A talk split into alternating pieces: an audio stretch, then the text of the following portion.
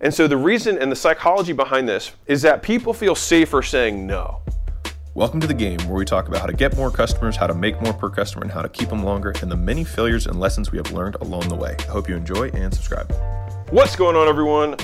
Alex Hormozi here, founder of Gym Launch, Allen, Prestige Labs, and owner of a couple other companies. Um, and today, I'm going to talk to you um, about how to sell some stuff. All right. So there's um, there's there's three types of questions. Um, I think I've, I've, I've, talked in other videos about how um, how to structure your sales conversations, but I haven't talked as much about the nature of the questions and the types of responses that you're getting. Right.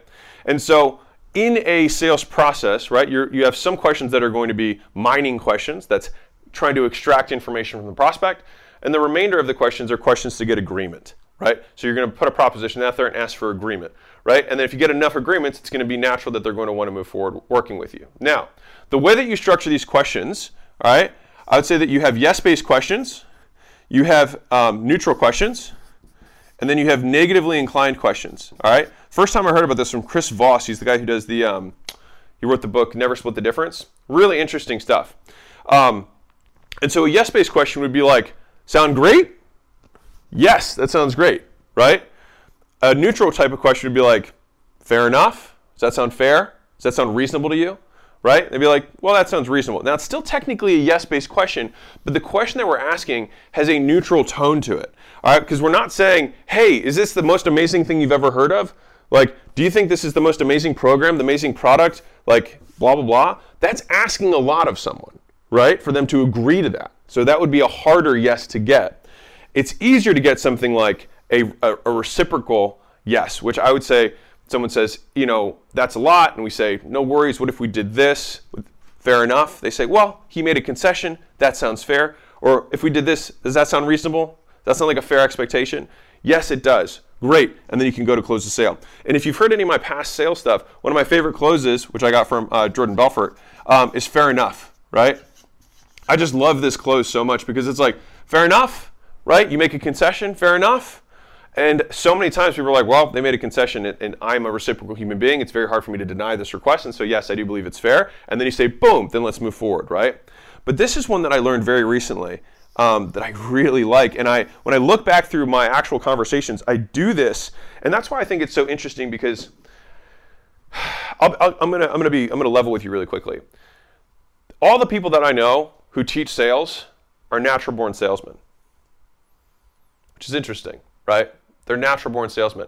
I don't know a lot of people who, who teach sales who weren't naturally very good at it quickly, right?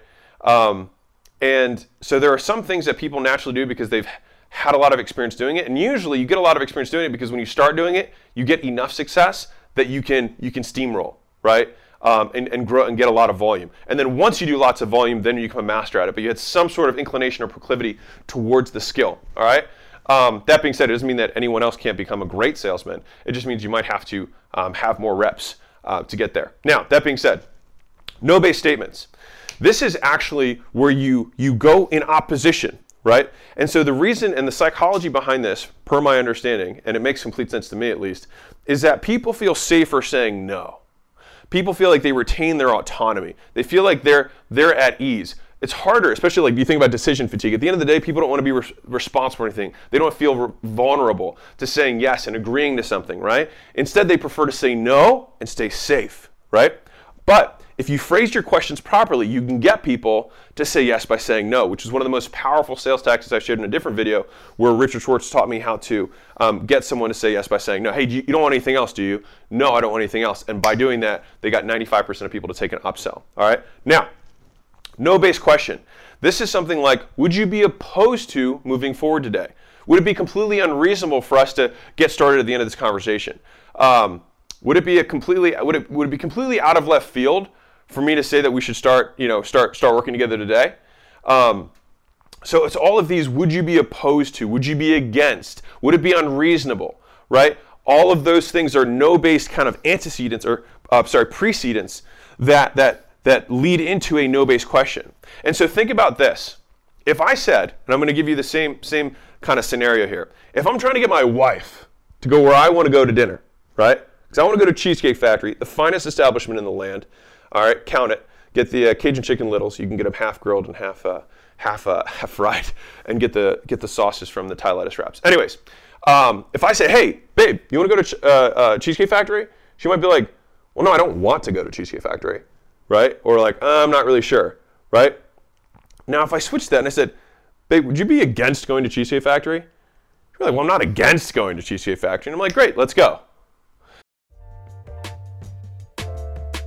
Mozination, real quick, if you are a business owner that has a big old business and wants to get to a much bigger business, going to 50, 100 million dollars plus, we would love to talk to you. And if you like that or would like to hear more about it, go to acquisition.com. You can apply anywhere on the page and talk to one of our team and see if we can help you get there. And so that's the beauty of a no-based question. See how different it fra- it's phrased, right? And if I say, "Hey, you excited to move forward today?" That's a yes right? It's harder to get someone to say, yes, I'm excited to move forward today. Would you be opposed to moving forward at the end of the conversation? No, I'm not opposed to moving forward. Great. And we get the sale. And so this is really interesting because um, what I find, because there's there's lots of uh, literature on you know getting people to say lots of yeses and trial closes and things like that throughout the sales process, but in my mind, these are all still ways of getting agreement, which is the goal. So it's simply using psychology in terms of how people like to respond to things, how they feel in the moment of you know saying yes makes them feel vulnerable, saying no makes them feel safe, and leveraging that. Now that that being said, it doesn't mean every single question you have to ask has to be a no-based question. But I think if you if you can rephrase a couple of the key milestone questions that you have in your sales conversations, or if you feel like you're kind of closer to the edge with someone, leaning towards a no-based question I think is something that natural salesmen do well automatically. Like, is it unreasonable for us to move forward today? Right? Would you be opposed to moving forward today? Would you be opposed to knocking out the paperwork? Would you be opposed to, um, are you against XYZ? Right? Well, no, I'm not against it. All right, let's rock and roll. Right?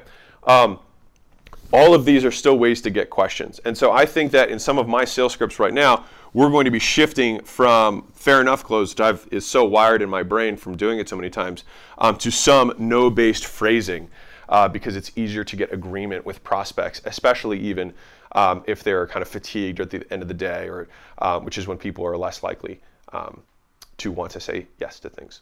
Um, counterexample there could be decision fatigue and they just want to say yes to, to, to get done with it, right? Depends on the size of the purchase.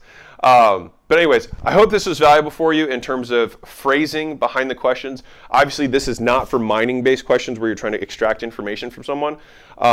And, and to better understand, this is really where you're trying to get agreements um, towards milestones to work together. All right. So I hope this made sense. Keep being awesome. Lots of love. And I'll catch you guys soon. Bye.